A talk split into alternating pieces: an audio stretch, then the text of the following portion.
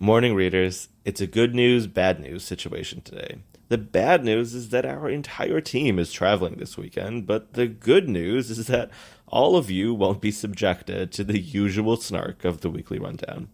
We'll be back next week, so if you're missing your weekly dose of sarcasm and half wit, just hang in there.